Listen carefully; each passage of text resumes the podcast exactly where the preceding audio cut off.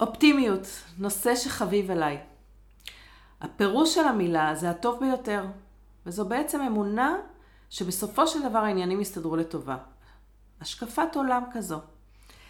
לאופטימיות אנחנו יודעים יש שלושה מקורות. יש, המקור הראשון הוא מקור גנטי, זה חלק מה-DNA שלנו, אנחנו נולדים אופטימיים או פסימיים על איזשהו רצף.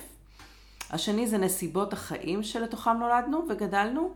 זה הבית, המצב הכלכלי, האהבה שקיבלנו או לא קיבלנו מהורינו, החוויות בגן, בבית ספר. והמרכיב השלישי זה המרכיב הנרכש, שאפשר ללמוד להיות אופטימי. כמו שריר שניתן לחזק אותו בתרגול נכון. בשנים האחרונות הענף של הפסיכולוגיה החיובית שחוקר, ה... שחוקר אופטימיות, מצא שחשיבה חיובית שהיא חלק מהמאפיינים של אופטימיות, מחזקת את המערכת החיסונית, משפרת את הבריאות, עוזרת בשיפור היחסים, משפיעה על הביצועים בעבודה, על השגת ציונים גבוהים יותר במבחנים, ומעריכה את תוחלת החיים. האורח שלי היום הוא איש צעיר עם סיפור חיים אינטנסיבי ומאתגר. סיפור שבן תמותה רגיל יכול היה להתרסק ממנו. לא רק שהוא לא מתרסק ממנו, הוא גם מחזק אחרים ומלמד אותם להיות אופטימיים. ברוכים הבאים לפרק 35 של ליברה, הפודקאסט שעוסק באיזון שם בין קריירה מצליחה לרווחה אישית. אני שרית אמיתי ואני מאמנת עסקית.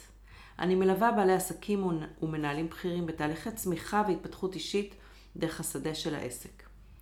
אני מזמינה לליברה אנשים מצליחים במגוון תחומי ידע ומומחיות במטרה ללמוד מהם, גם מתוך הידע והניסיון המקצועי שלהם וגם מתוך חייהם האישיים.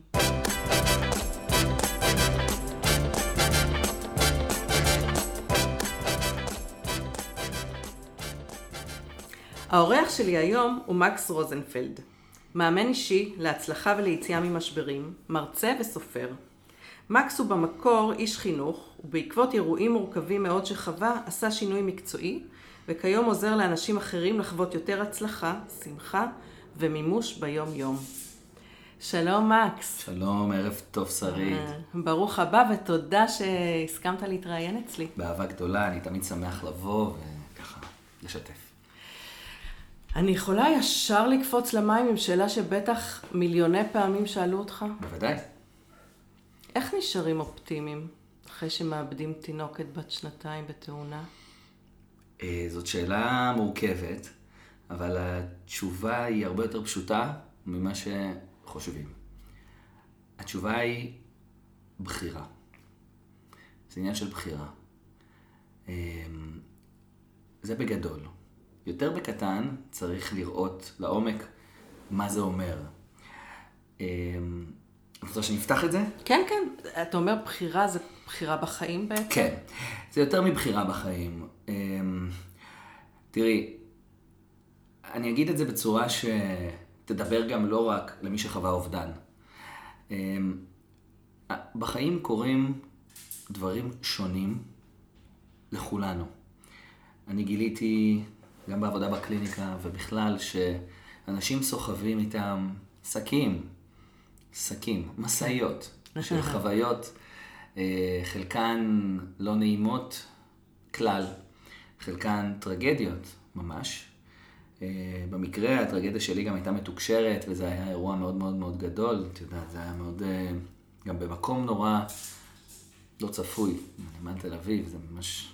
לפני ארבע שנים, נכון? נכון מאוד. ממש כעת ציינו ארבע שנים, בארבעה בפברואר, ויש אנשים ש...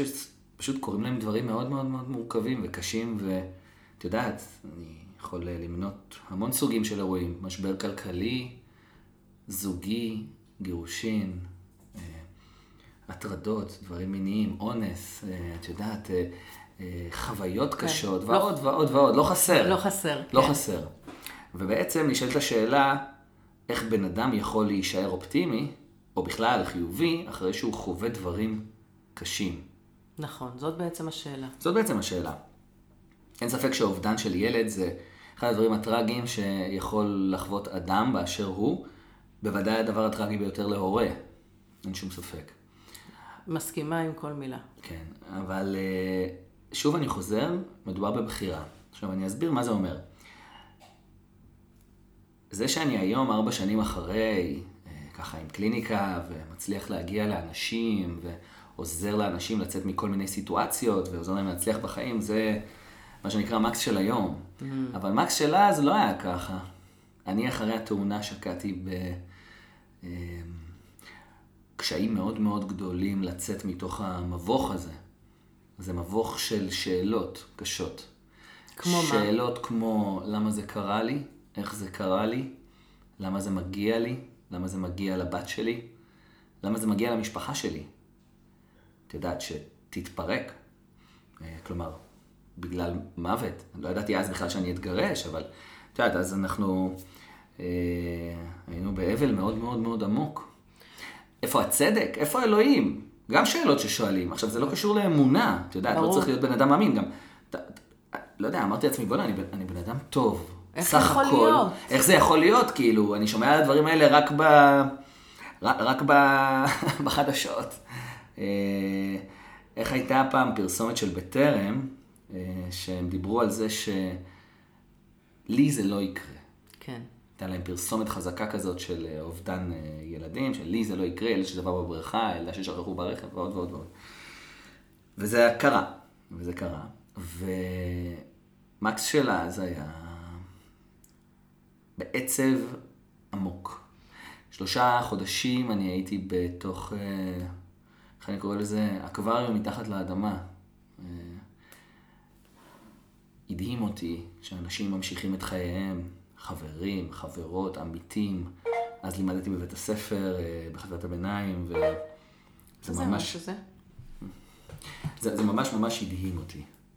ואת יודעת, באיזשהו שלב התחלתי גם, כלומר, יצרתי איזושהי בחירה מודעת של שינוי, אבל מאוד חשוב לציין דבר נורא מעניין. אני הולך קדימה, כן? אוקיי. Okay. אחר כך, כדי ללכת אחורה ולהביא, ו- ו- ולהסביר את מה שאמרתי. היום כשאני מנתח את מה שעשיתי אז, המונח של בחירה, הבחירה בחיים, זה משהו נורא נורא חזק. כי אני הבנתי את העניין. אני אמרתי את הדבר הבא, קרו לי דברים בחיים, וזה היסוד של התשובה שלי, קרו לי דברים בחיים שהם קשים. לא הייתה לי שליטה עליהם. לרבים אין שליטה נכון. על דברים מאוד קשים שקורים להם. אבל, אם אני בוחר להמית את עצמי מדי יום, ולא לחיות, ולא להיות שמח, לא לחיות חיים איכותיים, מהנים, מצחיקים, נהדרים, זו כבר בחירה שלי. כלומר, יש לנו נסיבות, circumstances, כן? שאנחנו נקלעים אליהן, והן מאוד מאוד קשות, לעיתים הן טרגיות בצורה בלתי רגילה. את יודעת, אנחנו לא פה במשחקי השוואה, כמו שאני אומר, לפעמים אני פוגש אנשים ש... טוב, הבעיות שלי לעומת שלך הן קטנות, אבל יש אנשים עם בעיות... אני תמיד אומר, בעיות הן בעיות, זה לא, אנחנו לא משווים, לא, לא משווים צרות, כן? כל אחד, כל וה, אחד והסיפור שלו, שלו כן. יש אנשים גם שיש להם סיפורים יותר קשים משלי, מה? מספיק אה, זה, ואם נלך לסיפורים הכי קשים, אנחנו נלך לשואה, אנחנו נמצא את הסיפורים הנוראים ביותר. אוקיי. עם זאת, אלה דברים שקרו, ואין לנו עליהם שליטה, גם אין לנו דרך להחזיר אותם. אבל על מה יש לנו כן שליטה? על איזה חיים אנחנו חיים היום. וזו הבחירה. וזו הבחירה. הבחירה מתבטאת באיזה חיים אני בוחר לחיות כיום. מה אני עושה היום כדי לחיות חיים טובים, כדי לחיות חיים ראויים, מהנים, משמעותיים וכולי.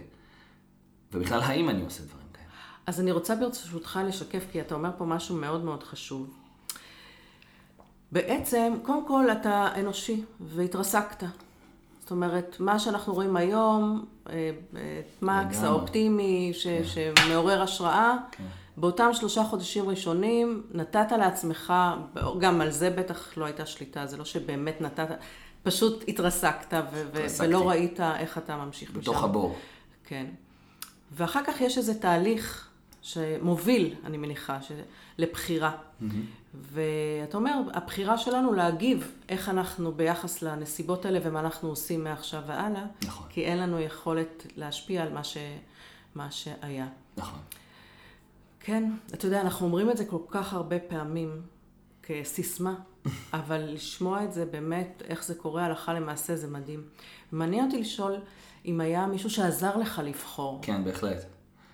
הייתה אישה מדהימה, אני מעריך מאוד מאוד את עזרתה, היא אגב קואוצ'רית, אז לא עסקתי בקואוצ'ינג, שמה איילת סמואל, אישה יוצאת דופן, שהציעה את עזרתה גם לי וגם לגרושתי אה, בתקופה זו, ובמפגש. לעניות דעתי השלישי או הרביעי, היא אמרה לי, מקס, תגיד, אמרה לי ככה, מה, מה, מה קורה? איפה כאילו המקס שאני מכירה? אה, הכירה אותך עוד אה, הכירה אותי לפני האסון? אומרת, אתה לא עובד. אז הפסקתי לעבוד. כאילו, מה, מה, מה אתה, אתה בבית? כל היום הייתי שקוע במחשבות מאוד מאוד אה, לא טובות סביב... אה, הייתי עוסק המון באומנות, מצייר, כותב... לפני. לא, גם תוך... כן, לפני גם. אני במקור בכלל פסנתרן קלאסי. באמת? זה המקצוע המקורי שלי. רגע, רגע, אני צריכה לחזור אחורה בכלל כן. להגיד שאתה רק בן 33. נכון. נכון. נכון. זאת אומרת, זה קרה לך בגיל 29, ממש זה קרה לי בגיל צעיר. 29, אמת. ממש. נכון. שכבר אתה אבא ל... לשלושה. וואו, אתה זריז. כן. הבן הצעיר, פלא, נולד שלושה שבועות לפני התאונה. וואו. כן. וואו. שזו גם התמודדות בפני עצמה. פלא, כאילו. כן. אנחנו נגיע גם לפלא. כן. איזה אז- שם בחרת לו. כן. בחרתם. כן, כן, כן, בהחלט. אוקיי. בחירה משותפת. אז. פלא היה בן שלושה שבועות. נכון. ובעצם, אז, אז אני אחזור לילד, ועוד מעט אני אדבר על אה, זה, ש, שבעצם אה, היא, היא אמרה לי, מה, מה קורה? וכאילו, מה, תחזור לעבוד. כאילו, היא אמרה משהו בסגנון של זה החיים שאתה רוצה, כאילו, מה קורה? ואז זה נפל לי. את יודעת, יש דברים, איך, איך תמיד אנחנו אומרים, הסימונים, הסימונים נופלים. כן. אז זה היה הסימון, הסימון של חיי באותה פגישה. Mm, הבנתי שמה שאני עושה זה לא נכון. אוקיי. הבנתי שלשקוע בבוץ, זה לא רק לשקוע בבוץ, זה בעצם להיות בבוץ ולא להזיז את הידיים, וכאילו, להיכנס עמוק, עמוק, עמוק. ואת רואה את ה... את רואה את ה... את ה... את, את היציאה מהבוץ מתרחקת, ואת Mm. שוקעת יותר עמוק לקרקעית, שהיא אינסופית אגב, אין סוף, כן. אין סוף לקרקעית הזאת. והיא אמרה לי, תתחיל לעשות ספורט, תעשה צעד ראשון ל... צעד ראשון. איילת Mm-hmm. כנראה הייתה הבן אדם שנתן לך לגיטימציה. בעצם, זה לפי הסיפור שלך, לחזור לחיים. לגמרי. אני הרגשתי בתוך תוכי שאני עושה משהו לא נכון. אבל אני אגיד לך משהו, בדיעבד, ואת יודעת, אני ניתחתי את הסיטואציה הזאת פעמים כן. רבות וחשבתי עליה. אני דיברתי על זה לא אחת בראיונות. יש המון, המון, המון כוח לחברה שמשדרת לנו בעת אה, מקרים טרגיים כאלה ואחרים, שהם ויתרו עליך.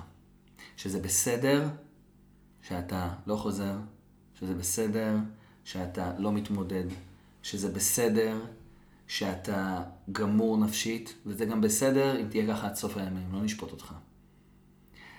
וזה נותן המון כוח מצד אחד, כוח, כלומר, מבינה? כוח במובן של, אוקיי, רואים אותי, כן. רואים אותי, רואים את מה שקרה לי, אף אחד לא בא ושופט אותי, ואומר לי, תקום, תחזור. מצד שני, זה הרבה יותר הרסני מאשר הכוח שזה נותן. כי בעצם, את יודעת, אנשים היו באים נגיד לשבעה, וזה משהו מקובל, שאני שומע מהרבה הורים שכולים, אני עם הזמן יצרתי קשר עם הרבה הורים שכולים, משפחות שכולות, הגעתי לכל מיני שבעות, אה, כדי לנסות לעזור אה, ולנחם הורים שונים, והמשפט הזה חוזר על עצמו. באים לאב שכול או לאם שכולה ואומרים לה ככה, זה ממש, דקלום. כן. תשמע, אחי, אני פה כי אני אוהב אותך, אתה חבר שלי, אבל וואלה, אין לי מה להגיד לך. אין לי איך לנחם אותך. אם הייתי במקומך, כאילו, וואלה, לא, יודע, לא יודע מה הייתי עושה. יואו. במילים אחרות, אומרים לך, תשמע, זה מבוי סתום, לא יודע, אני פה כי אני, כאילו, יש שבעה ואני בא לכבד אותך, אני אוהב אותך, אני רוצה לעזור לך, אין לי איך. וואו. עכשיו, את גם אומרת לעצמך, רגע, אז מה, כאילו, מה, מה, מה יש לי לעשות? כן, זה מחזק את התחושה, גם ככה... גם ככה רעה. כן. שב... וואו. כן. אז כל, בטח כל אחד כזה, כל מנחם עוד יותר שוקעים בבוץ. אז את יודעת, אנשים... זה- זה מבורות או מ- או מחוסר רגישות, זה- אבל... אז הם לא- גם לא אומרים. בכנות. כן. עכשיו, מה הם אומרים? הם כאילו באים ממקום טוב להגיד, ממקום טוב, בדיוק, זה ממקום טוב. קטונתי ב- ב- בדיוק. לנחם אותך. נכון. הם אומרים את זה ממקום של... אה, תשמע, אם זה היה קורה לי, לא יודע מה הייתי עושה. והם בעצם מנסים להגיד, אני מבין את הכאב של... כלומר, אני לא מבין את הכאב שלך, אבל אני מבין שאם הייתי בכאב שלך, אני גם הייתי ככה. אבל בפועל, הם יוצרים נזק. מה אתה אומר כשאתה הולך לשבעה היום מתוך הלימוד הזה? בוא, בוא, אז אני אני חושבת שהמאזינים ישמחו. לשמוע. מה שאני אומר זה ככה. בסדר? אני מדבר עם ההורים, אני בדרך כלל אה, ב...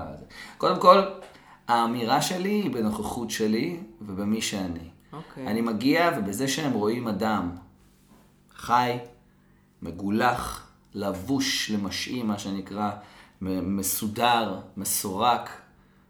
אה, אחר כך הם נכנסים לפרופיל, את יודעת, לאינסטגרם, לזה, לזה, הם אומרים, בואנה, כאילו, אתה דוגמה הבחור הזה?" מהלכת ואז הם אומרים, רק זה אחרי." שהם רואים אב שכול שנמצא באב, זה בשבילם הכל. למה? כי הם אומרים, יש תקווה. כן. את יודעת, אני תמיד אומר, ל... אה, אני נותן הרצאות, ואחד הדברים שאני מדבר עליהם זה נושא של דוגמה אישית. אז אה, נושא של דוגמה אישית בין הורים וילדים, למשל. אז כשהורה מחנך את הבן שלו, כן?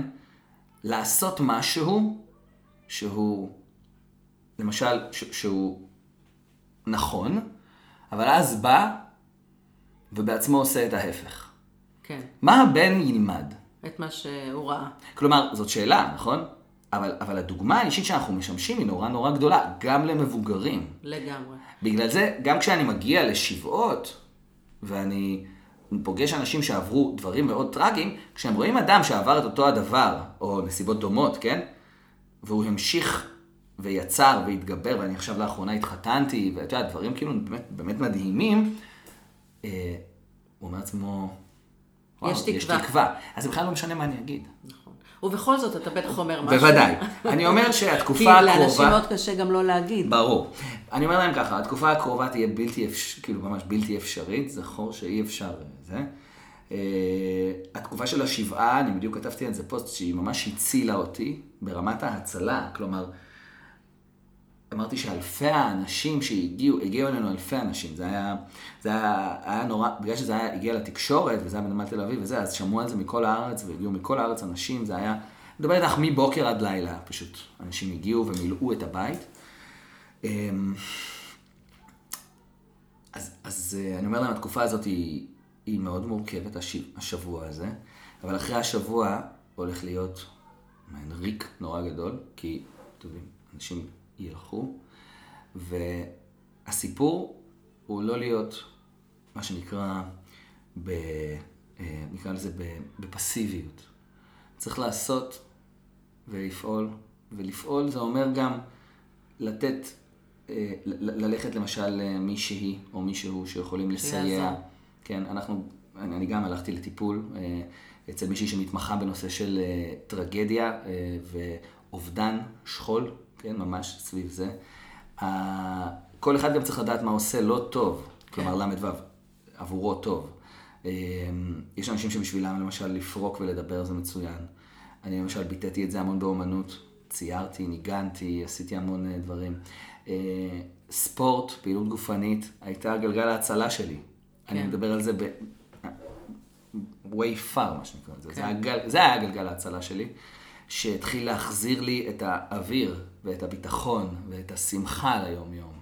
העזה, את האופטימיות, המון, המון, אפרופו אופטימיות. אמ, ואני תמיד אומר להם גם, לאותם הורים, שבתקופה שאחרי האובדן יקרו דברים נורא מוזרים, כמו למשל מצבי רוח קיצוניים, כמו דברים בלתי מוסברים, של בכי שפתאום מגיע משום מקום, או שמחה או צחוק, וצריך לתת לזה לגיטימציה, צריך לתת לזה מקום, כי הדבר שהם עברו זה דבר לא טבעי, וזה לוקח פרק זמן מסוים לעכל את כל הדבר הזה. כי צריך להבין, אובדן זה לא משהו פשוט, זה משהו מאוד מרובד ומורכב, ויותר מזה, חוץ ממעגל השכול, ומעגל, את יודעת, יש כזה מעגל של התאבלות, השלמה, וככה כן. חזרה והכל. חוץ מזה, יש גם פה עומק מאוד מאוד מאוד גדול סביב הנושא של בכלל להתרגל למצב החדש. כן. היה אדם, ועכשיו הוא איננו. יש גם סוגים של שכול. שכול שהוא במפתיע, הכי כלומר, קשה. אובדן שהוא במפתיע, הוא אובדן קשה בצורה בלתי קשה. רגילה. כי גם. אין דרך להיערך. כן. נניח, אדם שחלילה הוא נפטר מסרטן, או יהיה, אז את יודעת, אני איבדתי את אבא שלי השנה, אבל היה לי חמש שנים להתרגל למוות שלו, ואני כל הזמן אומרת שבאמת, כשאני רואה אנשים שמתמודדים עם מוות אה, מפתיע, זה, זה שמיים כן, וארץ. זה, זה אחרת. אז בעצם אה, אתה מכין אותם, אני שאלתי אותך מה אתה אומר בשבעה היום, אז בעצם אתה מכין אותם למה שצפוי להם. נכון. ומנרמל להם אולי ככה את, ה, את המציאות. נכון. זאת אומרת, נותן להם אה, אותה לגיטימציה להרגיש את, מש, את כל מגוון הדברים שהם הולכים להרגיש, ויחד עם זאת אתה אומר להם, תעשו צעדים קטנים. נכון. תעשו ספורט, אומנות, נכון. משהו שיעשה לכם טוב, אה, ו... ואתה, ומעבר למילים, אתה מהווה דוגמה אישית. ואני גם תמיד נותן להם את הטלפון שלי, mm. האישי, ואני אומר להם שהם מוזמנים ליצור איתי קשר מתי שהם רוצים, יום או לילה. אה, כי זו התמודדות מאוד מורכבת, ושבאמת אה, יראו אותי ו... ויראו את זה כמסר חיובי, שאפשר בעצם להגיע למקומות טובים גם כשחווים דברים כאלה נוראים. אני רוצה עוד רגע להתעכב על הנושא של השיבה, כי אתה יודע, mm-hmm. לך באמת יש את הלגיטימציה להגיד לאנשים, מה הייתי יהיה? במקום כן. שלכם, כן. ואני יכול אה, לספר לכם מה יהיה, כן. ולתת להם באמת את התקווה. כן. אבל כשאני באה לשבעה, וברוך השם לי לא היו כאלה אסונות, mm-hmm. חוויתי דברים קשים כמו שאתה אומר, אבל לא אסונות, mm-hmm. מה שאני נוהגת לומר, מעניין אותי מה תגיד על זה, זה קודם כל אני אה, אומרת להם שליבי איתם, שכרגע, אני נורא אוהבת את המילה כרגע, שכרגע חרב עליהם עולמם, והם נכון. רואים רק שחור, והם mm-hmm. לא יכולים לראות כרגע איך הם יוצאים מהמקום וחוזרים לחיות, אבל שאני סומכת עליהם, ומאמינה בהם שהם, ומי שזה לא יהיה, בדרך כלל זה אנשים קרובים שאני מבקשת, שהם ימצאו את הדרך. Mm-hmm. ובאמת מוסיפה שאני שם בשבילם. כן. אז אני חושבת שבאמת, אתה יודע, יש ספר שקיבלנו, כשאימא שלי הייתה חולת סרטן, הייתה חלתה בגיל מאוד צעיר, קיבלנו ספר, שאני לא זוכרת איך קוראים לו, אבל איך אומרים את זה, או משהו כזה, שבעצם בא להסביר לאנשים שמתמודדים עם איזשהו משבר בחיים, או שמלווים מישהו, מה אומרים ברגעים האלה. כי אוקיי, מישהי, למשל אמא שלי הייתה חולת סרטן, והרבה חברים נעלמו, כי הם לא ידעו איך להתמודד עם זה, וכאילו הם לא יכולים לרפא אותה. כן. אז מה, מה תפקידם בכוח? כן. אז אה, אם נחזור לנושא שלנו של האופטימיות, אז תפקידם באמת... אה, להיות שם. אה, להיות שם ולהאמין במי שכרגע חווה אובדן או אסון אחר, שהם יכולים לצאת מזה ו... ולהתגבר. מסכים. יפה. אני מסכים. וואו. אני גם רוצה להגיד לך עוד משהו, ש... כן. את יודעת, בשבעה הגיעו חלק מהאנשים שלא ראיתי שנים ארוכות, מעלה מעשר שנים אפילו, חלקם לא ראיתי. וזה כל כך ריגש אותי, כי, את יודעת, אלה אנשים שלכאורה, אני כבר לא בקשר איתם, והם הגיעו, והיה להם חשוב לבוא ולהיות. גם אם אין להם דרך לומר, לנחם, להגיד מילים טובות, היה להם חשוב לבוא, לתת חיבוק ולהביע את הערכתם ואני חושב שבזה הם עשו הכל. כן, שיבה זה מוסד נפלא של היהדות, אני חושבת. ושמעתי, לא שמעתי, קראתי מלא מלא פוסטים שממש ברביעי לפברואר, שזה היה נכון מתי? לפני כמה ימים, נכון? עכשיו, לפני שלושה ימים. אה, ייסדתם, ייסדת אה, מרוץ לזכרה של יעלה. נכון מאוד. נכון מאוד. וכמה אנשים כתבו לך בפייסבוק, וואו. קודם כל רצו לזכרה, כן. וכתבו עליך כמה שהם מוקירים אותך כן. וכמה שאתה מעורר השראה. כן. וזה היה ממש מרגש לקרוא את זה. מאיפה בא הרעיון הזה של המרוץ לזכרה? אני ישר מתחיל אה, לבכות. אני איתך. יש פה טישו, ברוך השם. יאללה, מעולה. תראי, אה, אני אגיד לך.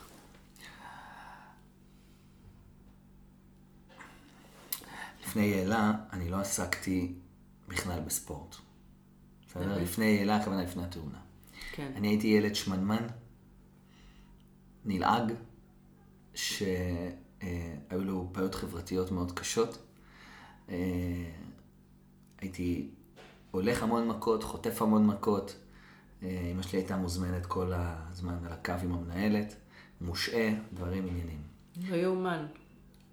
ועשיתי שינוי בשלב מאוחר יותר בחטיבת הביניים ככה, אבל אה, החוויה הייתה לא טובה, ויותר מזה אני אגיד לך שספורט היה אחד הדברים שאני הכי לא התחברתי אליהם, עליו זה שהייתי בחוג כדורסל וניסיתי ככה להצליח, לא הייתי מסיים ריצת אלפיים, כאילו ברמה כזאת, כי היה לי, היה לי אה, אה, אסתמה ברונכית אה, ממש.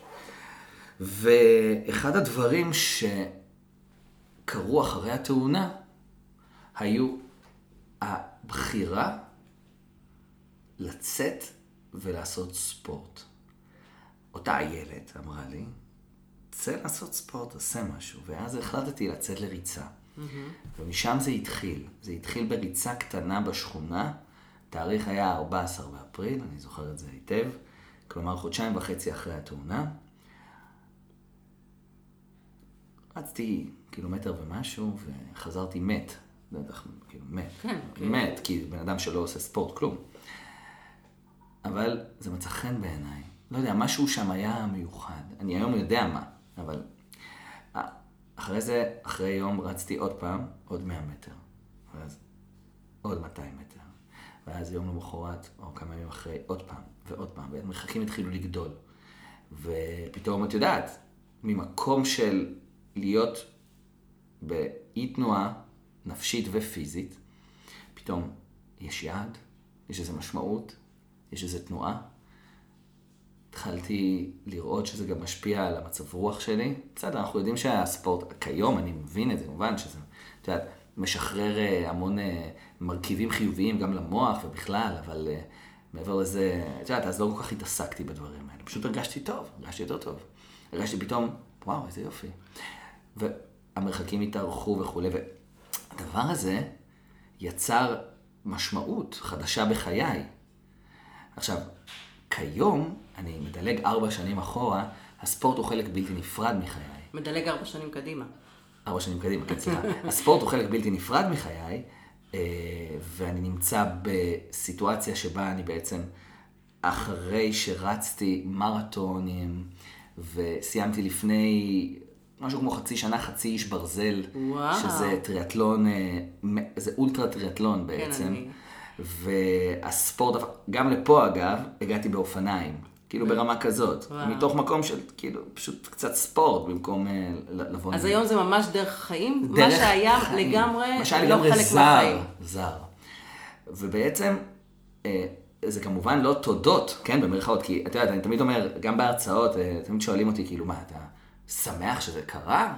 ילדים, את יודעת, הם שואלים לפעמים שאלות שהן לא, כן. לא כל כך אה, נשמעות טוב. אמרתי, בוודאי שאני לא שמח שזה קרה, והייתי עושה הכל להחזיר את הגלגל אחורה.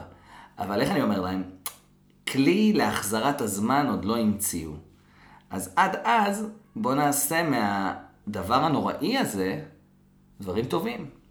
אז בעצם, בעקבות מה שקרה, בעקבות מה שקרה, אני התחלתי לעשות ספורט. אז אין הנצחה בעיניי יותר מושלמת ומתאימה מאשר לייצר מרוץ לזכרה בתאריך שבו היא נהרגה, כדי לסמל גם את החיות ואת האור ואת היופי שהיא הביאה לחיי גם בעת לכתה. איי, מדהים. ו- ובעצם הבנתי שבכל הארץ כל אחד רץ באזור נכון, שלו, נכון. ו... זה התחיל בקורונה, אני אספר לך ממש בקצרה, זה היה השנה שעברה, החלטתי שאני מרים את המרוץ הזה, ואז סגר. עכשיו, זה היה הסגר החמור סביב ה... קילומטר מהבית, 500 מטר וזה. ואז כתבתי את זה, אז הייתי כבר חבר בקבוצות פייסבוק גדולות, יש קבוצות, אה, יש, יש קבוצות ריצה מאוד מפותחות פה בארץ, כן. אה, של אה, מאות אלפי רצים, יש קבוצה של 130 אלף רצים, זה גם קבוצת חובבי ריצה, ויש עוד קבוצות רצים באהבה, המון. כן, זה ממש... זה, זה ממש... זה טרנד מטורף זה טרנד. בשנים האחרונות. לגמרי. ו... סליחה, וכתבתי ב... ב... בקבוצות שאני... אבא של, כאילו הם מכירים אותי כי אני הייתי כותב, אבל חשבתי שאני אבא של יעלה, שנהרגה בנמל, את יודעת גם הנמל, מעבר להיותו מקום תיירותי, זה מקום של ריצות. נכון. כלומר, כל מדינת ישראל רצה שם. אנשים מגיעים במיוחד לנמל תל אביב כדי לרוץ מכל הארץ, נכון. כי זה נכון. מקום שטוח, מקום יפהפה, זה כאילו כל, כל, כל הקו של החוף. אמ, וכתבתי, ואז הוטל הסגר. ומעבר לזה זה היה יום מאוד גשום, ואנשים לא יכלו להגיע. מכל ה... אז ביקשו לייצר השטג, mm. שהם יוכלו לתייג את הריצה שלהם. ורצו בריצה הראשונה, אני מדבר איתך על מאות אנשים, בארץ ובעולם. Yeah. רצו בבוסטון, במוסקבה, לזכרה, בשלג, בדברים, כתבו על הקרח, רצים ליעלה, את wow. ההאשטג, זה, זה כאילו האשטג, רצים, קו תחתון ליעלה. ו... וזהו, ושם זה התחיל. ואמרתי, חברים, זה הולך להיות כל שנה. והשנה, היה המרוץ השני לזכרה, והגיעו כבר יותר אנשים, והיה מדהים. אז זה היה פיזי בתל אביב? זה היה פיזי בתל אביב. כי ראיתי שאנשים כתבו שלא יכלו, אז נכון. באמת רצו באזור שלהם. אז הם רצו באזורים שלהם, וחלק רצו באזורים שלהם. גם זה היופי, שאני מזמין את כולם למרוץ בתל אביב. אבל גם אה, בו זמנית אפשר אה, להגיע, לרוץ פשוט בבית, בביתם, או באזור שלהם, הם לא יכולים, או לרוץ יום למחרת, ולתייג, ו- ו- וזה כל כך יפה, כאילו, המיזם הזה, כי את יודעת, אחד הדברים הוא שלא לא תמיד אתה יכול להגיע. לא תמיד כולם יכולים נכון, להגיע, נכון. אבל כן אנשים רוצים לקחת חלק. אז, אז פשוט פתחנו את זה, ו- וזה היה כל כך מדהים, ואני אומרת, זה, זה אחד המיזמים שאני הכי הכי גאה בהם בחיי. וואו, זה נשמע באמת אה, מרגש מאוד. מרגש. אתה יודע, אני שלא הכרתי אותך עד לפני חצי שעה וראיתי את הפוסטים האלה, אה, ניגבתי את דמעותיי, אה, אז אני מניחה שאתה, וואו, זה, זה בטח... אין דרך לתאר. איזה... להגיע למרוץ כשמגיעים אנשים בארץ שאתה לא מכיר אותם, ואומרים, אני פה בשביל לכבד אותך, אני פה כי אתה משמש בשבילי השראה, אני פה כי אני רוצה לכבד את הזכר של הבת שלך, שלא הכרתי אותה, ואנשים אומרים לי, שתדע, הם כותבים לי את זה לא פעם, הם אומרים לי, לא הכרנו את יעלה, אבל אתה לא יודע כמה אור היא מביאה לחיים שלנו. מדהים. טוב, אני עושה סטייה חדה. בבקשה. אה, לא יודעת אם היא כוח חדה, אבל, אבל אה, אני צריכה לנשום רגע. נשמי. הזכרת קודם ככה על הדרך שהיית ילד אה, עם בעיות חברתיות, אמת. אולי דחוי, נכון. ילד כאפות קוראים לזה. והיום הבנתי שאתה גם מרצה בפני נוער, נכון. גם עובד עם נוער, נכון. ככה מאמן של בני נכון. נוער. בדרך גם היית מורה. נכון. איך, איך עוברים מפה לפה? אה. מהגדה הזאת לגדה הזאת? כן. אולי דווקא בגלל זה? אה, אני הגעתי לחינוך, אה, אני בחרתי להיות בחינוך ולעסוק בזה מתוך באמת מקום של שליחות. אני הייתי בכלל בקריירה מוזיקלית. כן, אמרת קודם שאתה... נכון, אני למדתי באקדמיה למוזיקה מאוניברסיטת תל אביב. החלטתי באמת לעזוב את התואר באמצע, הגעתי ככה, התגלגלתי לחינוך ואהבתי את זה. אהבתי את זה, לא חשבתי שאני אגיע לשם, ופתאום ראיתי את הכוח הגדול שיש למורה. התחלתי את הלימודים, מאוד נהניתי מהם, ואת יודעת, זה תמיד פגש אותי בכל מיני מקומות, הדבר הזה של היותי מורה.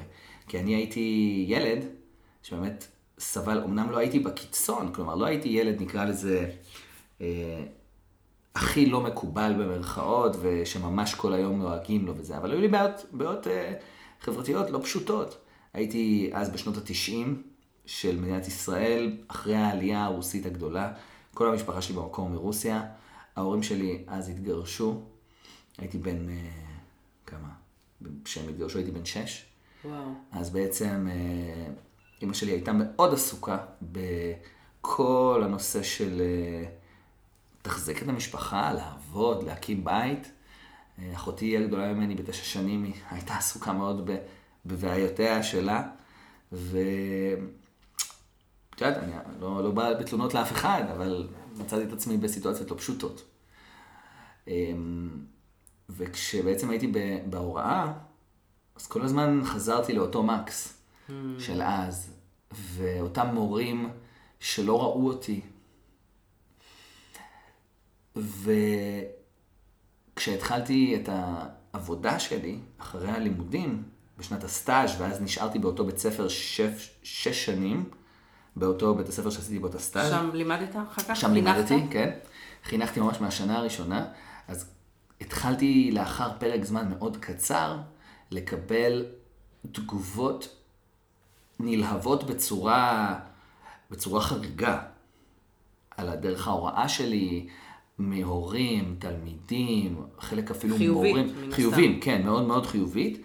אמ, אחרי אה, שנתיים או שלוש בהוראה, הגישו אותי למועמדות של המורה של המדינה.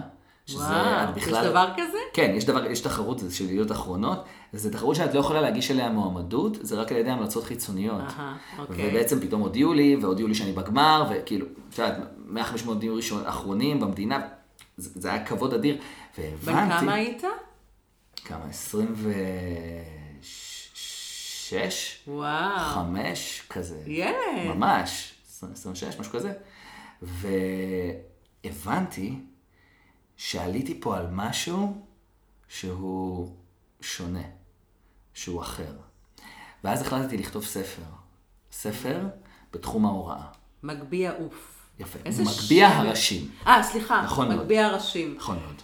מגביה הראשים. מאוד התרשמתי מהשם. נכון. אז בעצם בוא, בוא תזקק לנו בכמה מילים את, ה, את הנוסחה, את הספר, את הספר, האג'נדה החינוכית שלך. זה אומר, אז, אז אפשר ממש לראות בעמוד הכריכה את כל האג'נדה החינוכית.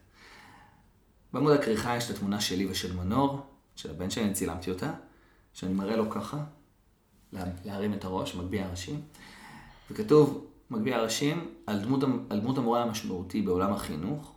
הספר עוסק במדריך פרקטי למורים, אבל לא רק למורים, גם מרצים, גננות, לא משנה. אנשי חינוך. פסיכולוגים, עובדים סוציאליים, הורים קוראים את זה, זה לא לתלמידים פשוט.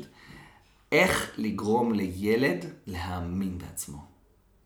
ומתחת, בתחתית של הכריכה, כתוב הציטוט שאני מאוד מאמין בו של הרב קרליבך, שאומר, כל מה שילד צריך הוא מבוגר אחד שיאמין בו. נכון. וזה עומד באג'נדה החינוכית שלי, וזה הספר בקליפת אגוז. באמת. מקסים. כן. אתה יודע, השיעור הראשון שלנו בקורס מאמנים, אני פשוט מתחברת מאוד. Mm-hmm. השיעור הראשון אמרו לנו, אין לכם מושג מה בן אדם יכול או לא יכול. נכון. וגם אין לו מושג נכון. מה הוא יכול. נכון. ולכן כשאתם באים לעבוד עם מישהו, אתם שמים בצד את כל הדעות, השיפוטים ומה שנדמה. נכון. אין לכם מושג, וזה משהו שהולך איתי כבר 17 שנים. באמת, אנשים מגיעים מכל מיני מצבים ועם כל מיני מטרות, ולפעמים באופן טבעי עולה לי השיפוט, ש... שלא נראה לי איך הם יכולים להשיג את זה, או ש... ומיד, מיד אני כמו איזה מכונה כזאת, המשפט, את לא יודעת כלום. נכון. ואם זה מה שהוא רוצה, כנראה זה מה שהוא יכול, נכון. ואת רק, בואי תעזרי לו למצוא את הדרך. אז להיות מורה שמאמין ככה ב... ב... ממש. בילד שהוא יכול, גם אם הילד עצמו לא מאמין, ממש. זה מתנה ענקית. את יודעת, אני עד היום אה, שומר על קשר עם תלמידים שלי מהיום הראשון שנכנסתי לבית הספר. היום הם כבר אחרי צבא, אה, חלקם מסיימים, חלקם עדיין, והם, בגלל שיש לי פרופילים עכשיו ברשת וזה, אז הם עוקבים אחריי. אה, ואנחנו בקשר כאילו ממש ביום-יום, ברמה של, אתה יודע, מעלה סטורי, דברים, עניינים. כן, אתה אושיית רשת, אתה עושה את זה לא, במקצוענות מדהימה. עוד לא נכנסנו פה לפודקאסט, ככה, זה התחיל מסטורי שהוא מעלה רגע לפני, ואחרי זה באמצע הפתיח הוא עצר אותי ואמר, רגע, רגע, למה שלא נצלם את זה גם בווידאו? אז יש לנו פה גם וידאו. מה אני אגיד לך? אמרתי לו שזה ההבדל בין 33 ל-54. אבל זה ההבדל היחיד. נכון, אבל זה ההבדל היחיד. מדהים, אוקיי. אז החבר'ה עוקבים אחריך, התלמידים שלך. אז הם עוקבים אחריי, ואת יודעת, לאורך הזמן, אה, אני הייתי מעלה המון תוכן, וחלק מהתוכן עוסק גם בחינוך, אז הם היו כותבים לי, מקס, תקשיב, כאילו דברים באמת מדהימים, אני העליתי חלק. אתה היית המורה ששינה את חיי, אני בזכותך, אני התחלתי להאמין בעצמי, התחלתי לראות דברים אחרת, בזכותך התקבלתי ל... עשיתי את זה, עשיתי... ואת יודעת, את מקבלת הודעות כאלה, את אומרת, מדהים. את אומרת, בואנה, דייני. אני, כאילו, איזה יופי. כן. לעשות הבדל בחיים של אנשים. זה, זה, זה מעבר להבדל, זה, זה לגרום להם, את יודעת, אני הבנתי את זה באיזשהו שלב ש... ש... אני הייתי, אני נדהמתי. מה שאני עומד, אני עומד להגיד לך, אני נדהמתי בפעמים הראשונות שהבנתי את זה. כשילד בא אליי בכיתה ז', ח', ט', ואני אומר לו, אני מאמין בך, והוא אומר לי, אתה הראשון שאומר לי את זה בחיים. יואו. זה לבכות. פשוט לבכות. מדהים. אבל אני בכל זאת רוצה לחזור רגע לילדות. תיארת ילדות קשה, כן. של עלייה לארץ, כן. ותנאי הישרדות, והורים שהתגרשו, נכון. ומבוגרים שלא ראו אותך. אבל בכל זאת אני רוצה לשאול, הייתה אופטימיות גם בבית? כי אתה יודע, אנחנו שנינו יודעים שלחמש שנים הראשונות יש אה, השפעה מאוד גדולה על. חיינו. אני אגיד לך את האמת, אני אוהב את המשפחה שלי מאוד מאוד מאוד, מאוד, ואני בקשר אה, נהדר ונפלא איתם היום, אבל אופטימיות לא הייתה שם. עד כדי כך. אופטימיות לא הייתה שם כי אנחנו התמודדנו עם מציאות מאוד לא פשוטה, המציאות הישראלית של שנות ה-90 כלפי העדה הרוסית הייתה לא פשוטה כלל. אה, עולי ברית המועצות אה, יכולים להעיד על זה ככה שהמציאות פה הייתה מאוד מאוד מורכבת. אנחנו הגענו לפה מסן פטרסבורג, שזה נחשב למקום מאוד אה, ככה מוערך ב- בברית המועצות לשעבר, והגענו כאילו, את יודעת, לשכונה ב...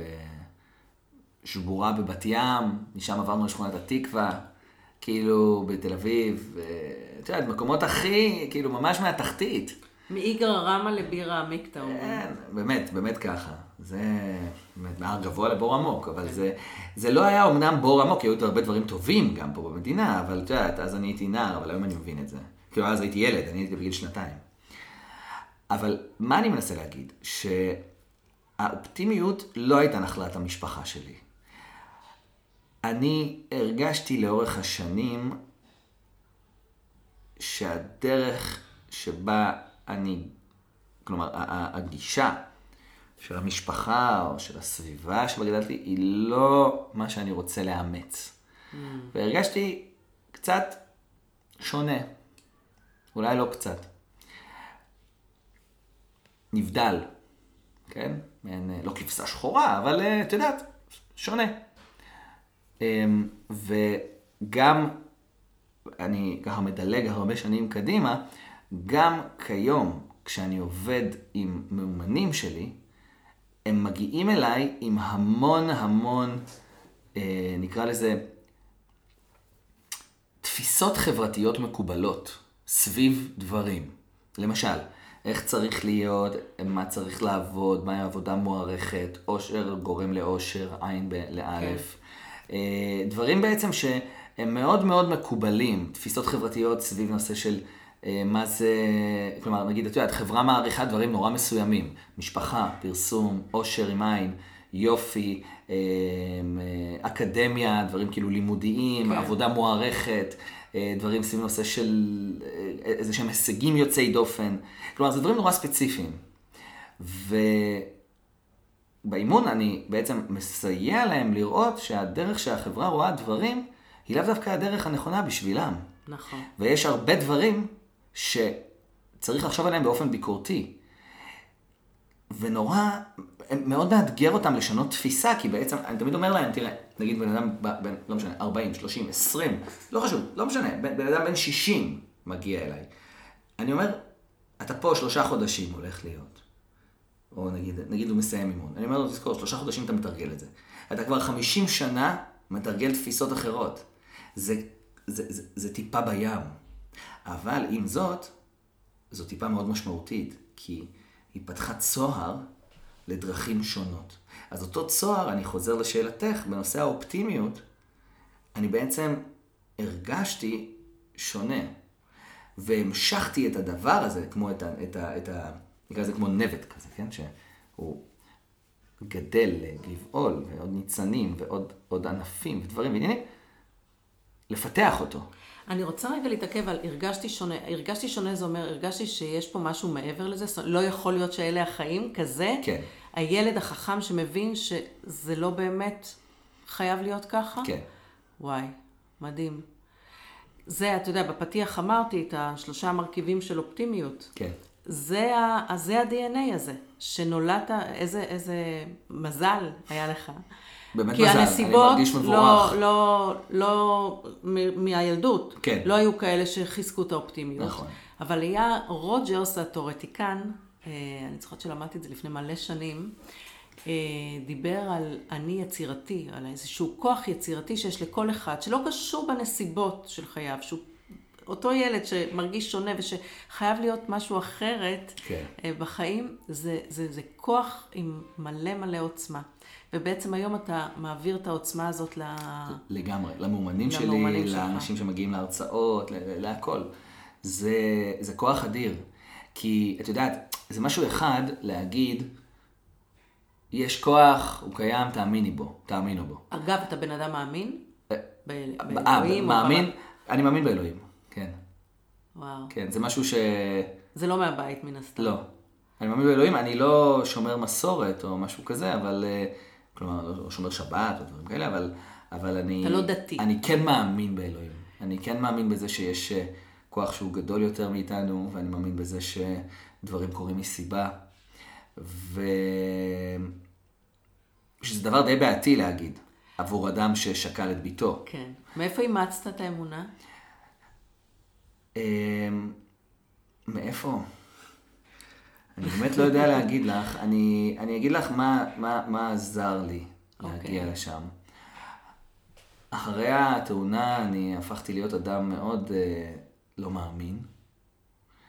כי בעצם, את יודעת, איזה הסבר יכול להיות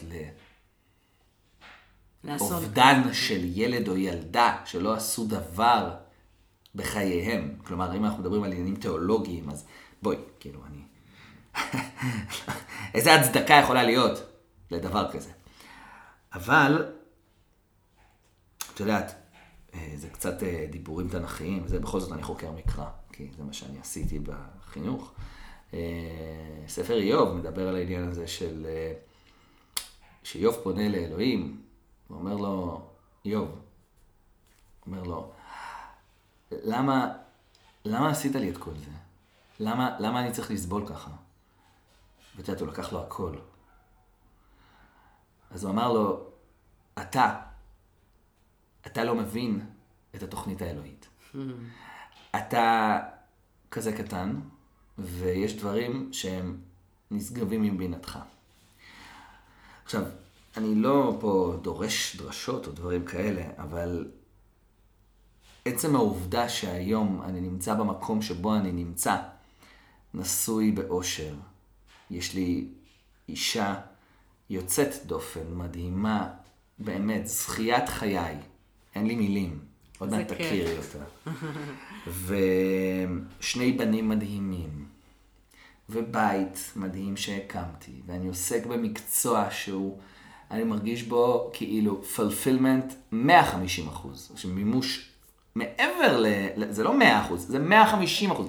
כאילו, אני, אני לא יכול לפעמים להכיל את ה... את ה, את ה, את האושר וה... את יודעת, היום ישבה אצלי בקליניקה מישהי שסיימה אימון, בסדר? סיימה אימון שלושה חודשים, היא אומרת לי, מקס, במילים האלה, והיא בוכה, היא אומרת לי, אני לא יכולה להסביר לך במילים איך שינית את חיי. אתה הצלת אותי. ובסיום, באימון סיום אני מקריא תמיד את ה... את יודעת, יש לי מפגש היכרות של סינון, שאני כן. מסנן בו אנשים לפני אימון, כי לא כל אחד מתאים לו אימון. גם אני לא מתאים לכל אחד. אז הקראתי לה במפגש ההיכרות דברים שהיא אמרה על עצמה, כי כתבתי, אני כותב כן. כן. תוך כדי האימונים, אני מחברת. היא ישבה והתחילה לבכות. היא אמרה, אני לא מאמינה שאמרתי את זה. כלומר, אז את יודעת, אז את יושבת בזה, והתחלתי בעצמי לבכות, אמרתי לה, תביא את הטישו, ו- וכאילו, מה, מה, מה, מה יש להגיד? אז, אז את יודעת, אני נמצא במקום כזה, ואני אומר לעצמי, מה, אין פה משהו אה, שמעבר, שסייע לי להגיע לזה? אז, אז לא יודע, אז אני לא קורא, אז אני- זה לא אומר שאני צריך עכשיו, אה, כלומר, את יודעת, דברים ששייכים לדעת ספציפית, אבל כן. אם, אנחנו, אם את שואלת אותי, האם אתה מאמין? כן, אני מאמין. מקסים, הסברת את זה. אני גם אה, חילונית מאמינה, ו... כן, ולא יודעת איך לקרוא לזה, אבל באיזשהו כוח עליון שמנהל פה את העניינים. אני מאוד ו- מעריך ומוקיר תודה. ואני חושבת שזה להיות באמת בענווה. אה, בהחלט. עוזר לנו מאוד בחיים אה, לשים פרופורציות, באמת. לגמרי, טוב, אז הזכרת כבר את שני בניך, אמת. אז ספר קצת עליהם. אז, מנור בן שבע, ילד מדהים, יוצא דופן, מלמד אותי מה זה כוח רצון ומוטיבציה. הוא מלמד אותך. הוא מלמד אותי, למנור יש צרכים מיוחדים, הוא ילד עם סוג של שיתוק מוחין, והוא לא יכול לא לעמוד ולא ללכת אה, וואו. באופן עצמאי, הוא מתנייד באמצעות הליכון וכיסא גלגלים, והוא לומד במסגרת של חינוך מיוחד, והוא מלמד אותי מה זה רצון ומה זה מוטיבציה. הילד הכי אופטימי ושמח שתפגשי עלי אדמות. ייתכן וממנו רכשתי את האופטימיות. כן? כאילו, לא באמת, כי אני יותר גדול ממנו, כן? אבל, אבל אה, הוא הילד, הוא באמת, הוא אור, אור, אור גדול, הילד הזה. ויש את פלא, שהוא נולד בעצם אחרי יעלה, כן? הוא, אמרתי, בגיל התאונה, הוא היה בן שלושה שבועות. והוא ילד אינטליגנטי, מבריק, חריף, מקסים, אה, בהתפתחות רגילה, שזה גם מאוד משמח. אה, והוא בן ארבע, ואני צופה לשניהם גדולות. איזה כיף. כן. אז אתה אבא גאה. אני אבא מאוד גאה, אבא במשמורת משותפת. אני מגדל יחד עם גרושתי ככה את הבנים, חצי חצי. והיה לי מאוד חשוב שנהיה במשמורת משותפת, כי הדמות של האב חשובה כדמות של האם, והדמות של האם חשובה כדמות של האב. נכון. אה, וזה מאוד משמעותי, וזהו. ואני אז מאוד אתה אבא מאוד מאוד מעורב, אם מאוד, כך. מאוד. תגיד לי, ובכל זאת, אתה אומר ש... אה, איך קוראים לבן הבכור? מנור. מנור, סליחה. כן. אה, שמנור מלמד אותך אופטימיות. נכון. אבל תרשה לי אה, להאמין שזה הפוך. שאתה, מש, אתה יודע, ההשתקפות של... דוגמה אה, אישית. כן, כן. ההשתקפות של מה שאתה מעביר. אבל איך מלמדים ילדים אופטימיות? אם אנחנו רוצים ככה לנסות לזקק את זה. איך מלמדים ילדים אופטימיות? במעשים.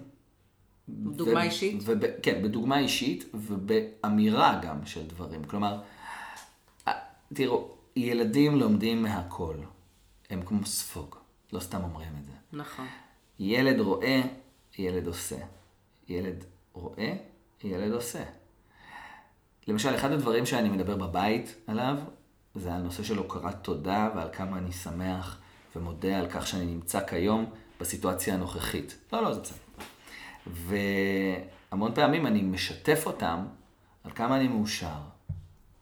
אני נמצא איתם, אני מתחבק, אנחנו קוראים סיפור, אני אומר לילדים, אתם יודעים איך אני מאושר עכשיו? אומרים לי, אבא, אתה מאושר, וזה, ואז, אתה ואז נגיד הם נפגשים עם חברים, אומרים לי, הם אומרים לחברים, אתם יודעים, אני מאושר. אז יודע, ההורים מסתכלים עליי ככה, אומרים, מה, מה נתת לילד, כאילו? אבל זה הכל דוגמה אישית.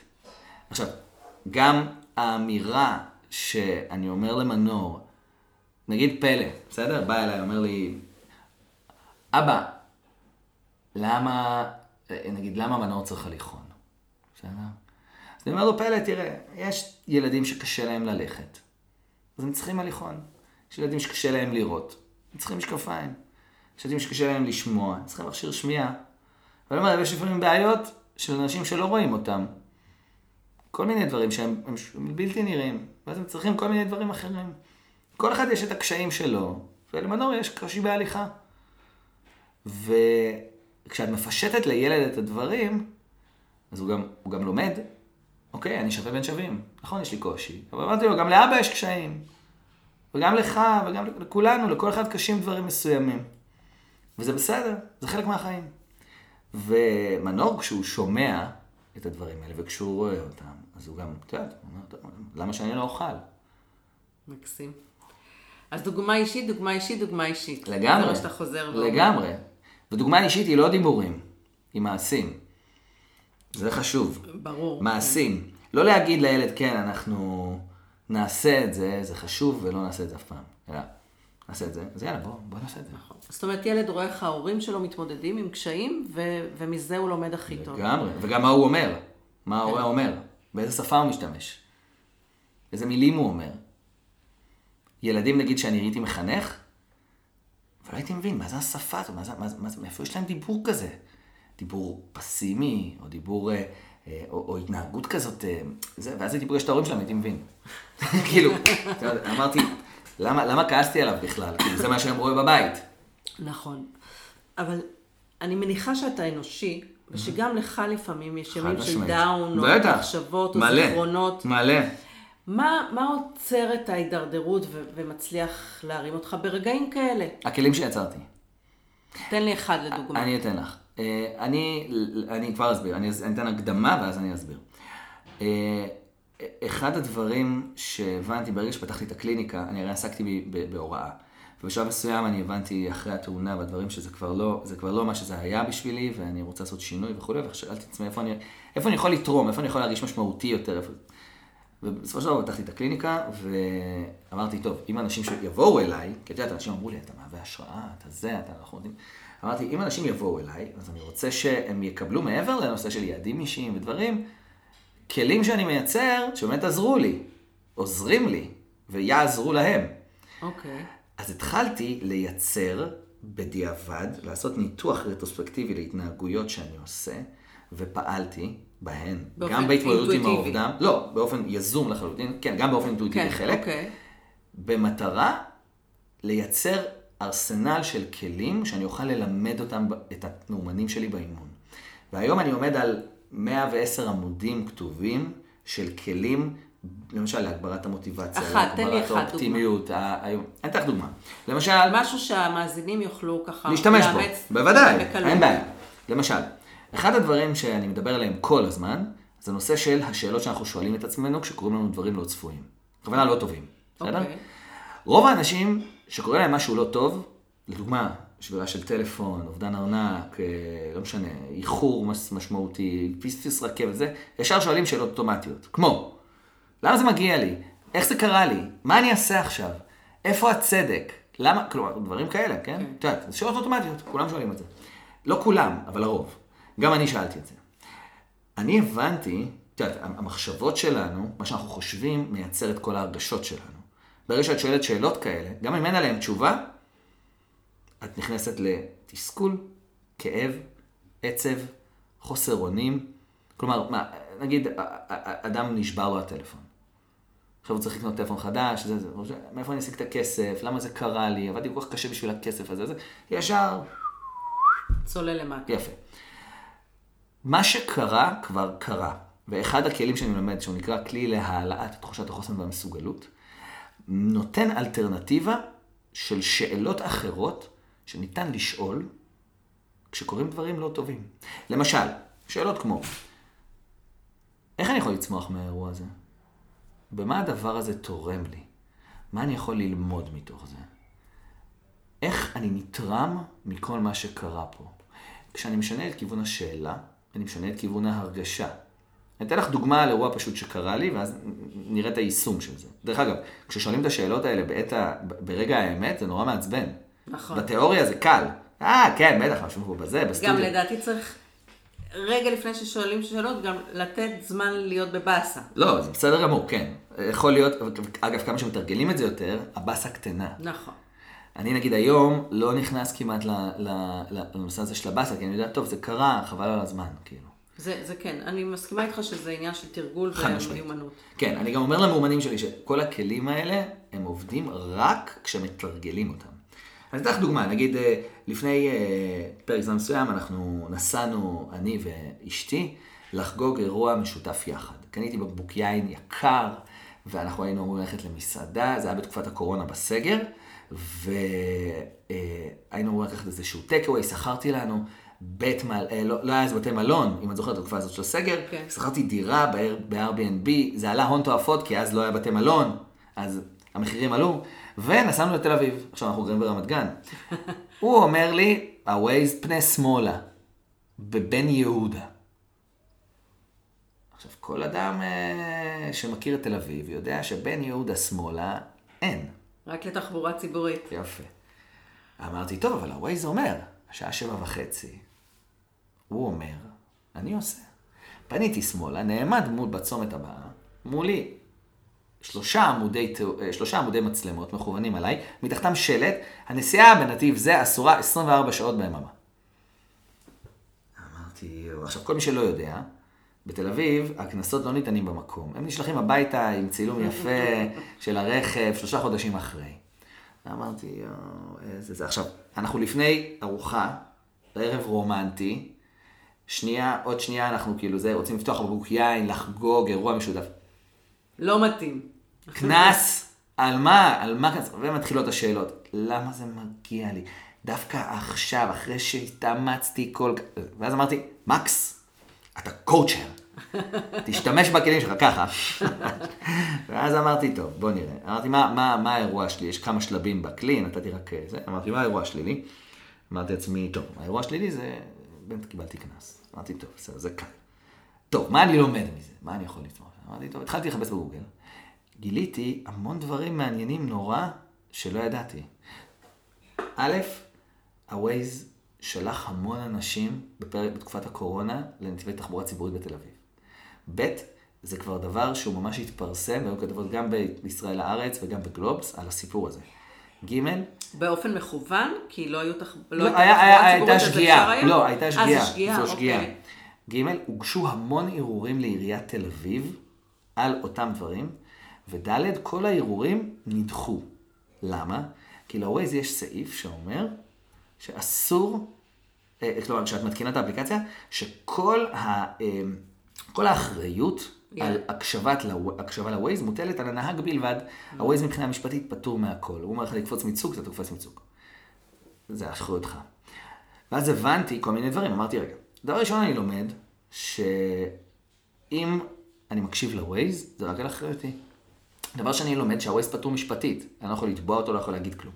דבר שלישי, אז זה די הדהים אותי, כי אני למשל הייתי בן אדם שהיה הולך ל-Waze, כאילו היה הולך למכולת שם Waze, 300 מטר. אתה יודע? כאילו, הלאה, הבנתי שאם אני רוצה להגיש ערעור, אני חייב לעשות את זה בטענה שהיא לא קשורה לסעיף הזה. אז תראי משהו, לקחתי את המקום הזה של במקום ללכת לתסכול, הלכתי לצמיחה וגדילה. כלומר, המצב הוא המצב, אני לא יכול להחזיר אחורה את הזמן. נכון. זכית בערעור? כולם עכשיו אה, שואלים את עצמם. לא קיבלתי את הדוח במקור. אה, שזה גדול. גדול. אז... אה, סיפור הג'ק, אתה מכיר? סיפור ממש. אז זהו, אז, אה, אז יש עוד איזה שלב שם בתוך הכלי, אבל למשל, זו דרך כן, לשנות את ההרגשה, ואז ברגע שאת שואלת, זה, זה אחד הכלים הכי חזקים, ואז ברגע שאת שואלת דברים, המחשבות שלך והרגשות שעולים בעקבות זה, שונים לחלוטין. ואת מרגישה גם אחרת. אוקיי. השאלה האחרונה שסוגרת את הכלי זה למה אני אצליח להתמודד עם האירוע. וזאת שאלה מאוד חשובה, כי יש שאלות, יש אירועים שאנשים שואלים את עצמם, והם אה, אומרים, אני, אני לא אצליח להתמודד. ואז מראש את שואלת למה אני אצליח להתמודד, אז אין... אה, אין שאלה, ואת רק ש- מסבירה למה. כן. את מבינה? זה עבודה על ה mind, על המוח, על האופן שבו אנחנו תופסים את המציאות. ואז פתאום אני אומר לעצמי, רגע, למה אני אצליח להתמודד עם הקנס הזה? אני אומר, בואנה, אני התמודדתי עם שכול, כן. עם הבן שלי שיש לו צרכים מיוחדים, עם גירושים קשים, אז אני לא אתמודד עם איזה קנס מזופת? יאללה. ופתאום זה נראה מגוחך. יפה, דוגמה. זה למשל מצוינת. כלי, בסדר? זה נניח כלי. אז בואו נחזור על זה, לשאול שאלות, לתפוס, קודם כל לשים לב, לתפוס את עצמנו שאנחנו שואלים שאלות שמחלישות אותנו. לגמרי. וגורמים לנו לתחושה מאוד רעה. נכון. לעצור. נכון. ולשאול שאלות חדשות. נכון. מה, מה אני יכול ללמוד מזה? מה אני יכול ללמוד מזה? איך אני יכול לצמוח מזה? כיצד האירוע הזה תורם לי? במה אני נתרם מהדבר הזה? אה, במה זה יכול, ממה אני יכול לצמוח מזה? עוד סנטימטר, עוד... כן. עכשיו, אני תמיד אומר את זה. ולמה אני הולך ל... למה אני הולך להצליח להצליח. להתמודד עם זה? כן. למה אני אצליח להתמודד עם האירוע? כן. עכשיו, אני תמיד אומר, וזה משפט נורא חשוב, ובאמת אני אומר את זה לכל המאזינים, וזה נורא חשוב לשמוע את זה. אני תמיד אומר את זה בכל הרצאה, בכל דבר לא טוב, יש הזדמנות לייצר דבר טוב. מכל דבר לא טוב, יש הזדמנות לייצר דבר טוב. חד משמעית. כן. זה סיפור חיי. קודם כל, מה שאתה אומר עכשיו זה אמונה. בוא. זה, זו גישה. זו, זו, זה בדיוק. זו תבנית של אמונה, נכון. וזו גישה. וכשאנחנו מאמינים במשהו, אנחנו אוספים לו אין סוף הוכחות. אמת. עכשיו, ישבו אנשים ואולי יגידו, בצדק, כי יש להם אמונות אחרות, אוקיי? אבל זה, כמו, שאמר, כמו שהתחלנו את הפרק, זו בחירה אמת. במה להאמין. כן, זו אנחנו גישה מאמין- שמשרתת אותי. נכון. ואם אנחנו מאמינים שלכל דבר יש תכלית ולכל דבר יש סיבה, ואפשר לצמוח מכל דבר, אנחנו נמצא אין סוף הוכחות לזה שזה נכון. נכון. ואין אמת. יש לבחור את האמונות שמשרתות אותנו. חד בעצם משמעית. מה שאתה אומר. חד משמעית. טוב, הזכרת את זה. תגיד לי מה השעה, כי לא אומר נראה לי. אני... לא, לא, אני לא אומר לך. אם אני אומר לך, את נדהמת, כי אני נדהמתי עכשיו. אז תגיד לי. השעה שבע ושמונה עשרה דקות. וואו, אנחנו כבר שעה בערך משוחחים, נכון? מדהים. לא הרגשנו ואנחנו יכולים עוד שעות. וואו. טוב, אז יאללה, בוא נמשיך. ברקע, אם אתם שומעים רעשים של כלי מטבח, זה כישרון המקסים מכין לנו ארוחת ערב. אז זה יהיה הגבול שלנו, אנחנו יואו. נצטרך אה, לערוך את השולחן. לעצור. זה התפקיד שלנו. לגמרי. כן. תגיד, אמרת ככה, הזכרת את זה שעשית שינוי קריירה ממורה למאמן. נכון. וככה, אמרת את זה נורא מהר. מ- מה? מה הביא אותך לשינוי הזה? זה נשמע שהיית איש חינוך כן, ככה. כן, בכל רמ"ח איבריו. בדיוק. לגמרי. מה בכל זאת גרם לך לעשות את השינוי? אה, אני אגיד לך, התאונה ערערה אותי, והיא עשתה הרבה שינויים בחיים שלי, אה, וזה חלחל לרבדים מאוד עמוקים. אני... אה, אה, קרו שני דברים מקבילים. אחד, היה לי שונה פתאום בעבודה. זאת אומרת. חזרת לעבודה ולא... חזרתי לעבודה כעבור שלושה חודשים, חזרתי, זה, זה, התאונה אירעה בפברואר, חזרתי בסביבות מאי, אחרי פסח, לקצת זמן, ולאחר מכן שנתיים חינכתי עוד. ובזמן הזה אני הרגשתי שזה כבר, זה כבר לא זה. אני, במקביל גם הייתי בתהליך של שיקום עצמי, גם בטיפול, גם בספורט, גם ב...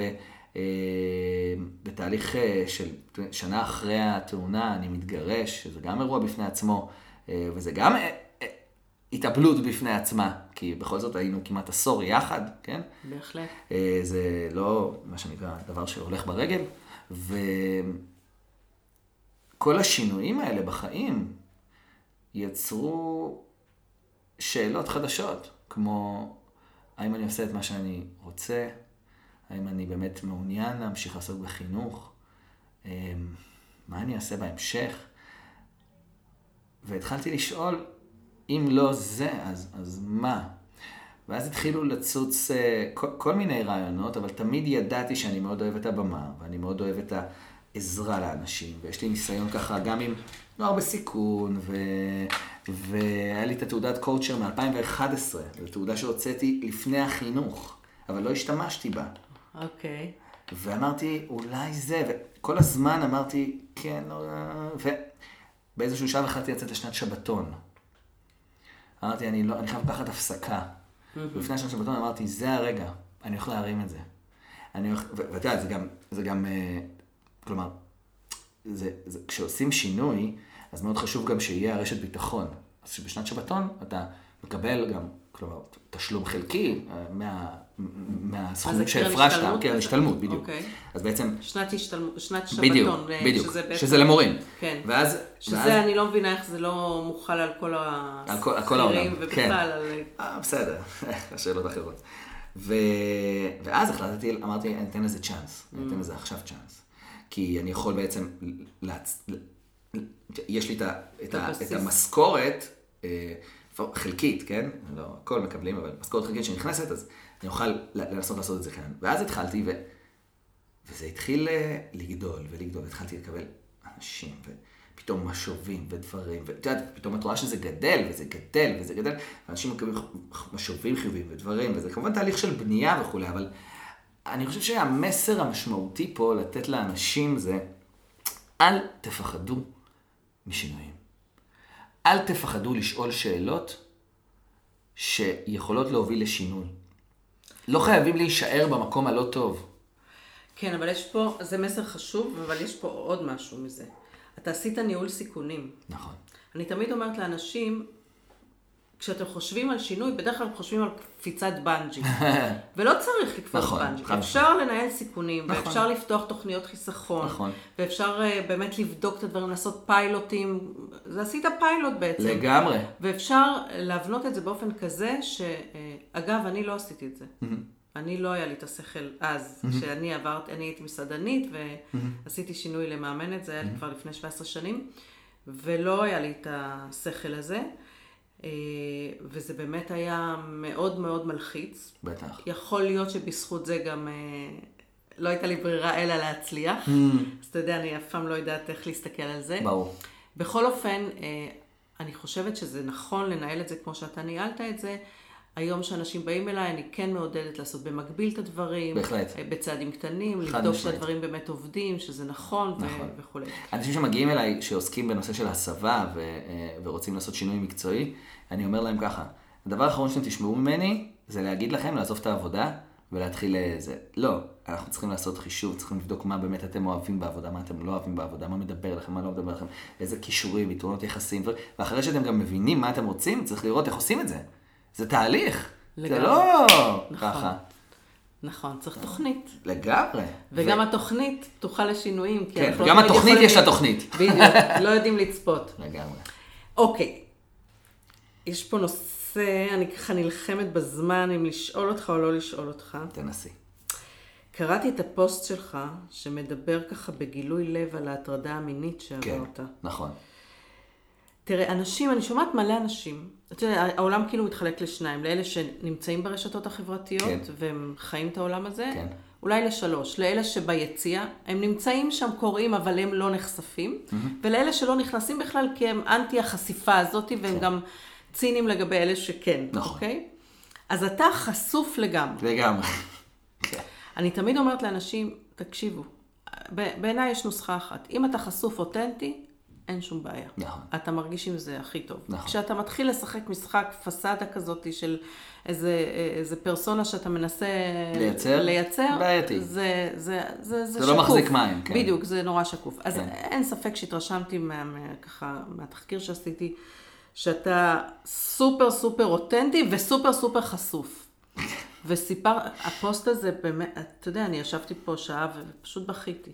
כן. לא רק על זה, על כל הדברים סיפור מאוד ש... אה, מורכב, כן. אז אז אני לא, אנחנו לא נספר את כל הסיפור, אבל לא, אבל אפשר אה, לפרסם לינק גם אה, שיכולים לקרוא. נכון, תחפשו, ב... אה, שיהיה. לכם, שיהיה לכם מסקרן. שורה תחתונה, כן. מה המסר? מהסיפור הזה של ההטרדה המינית, כן. א', שזה יכול לקרות לכל אחד. זה בטוח.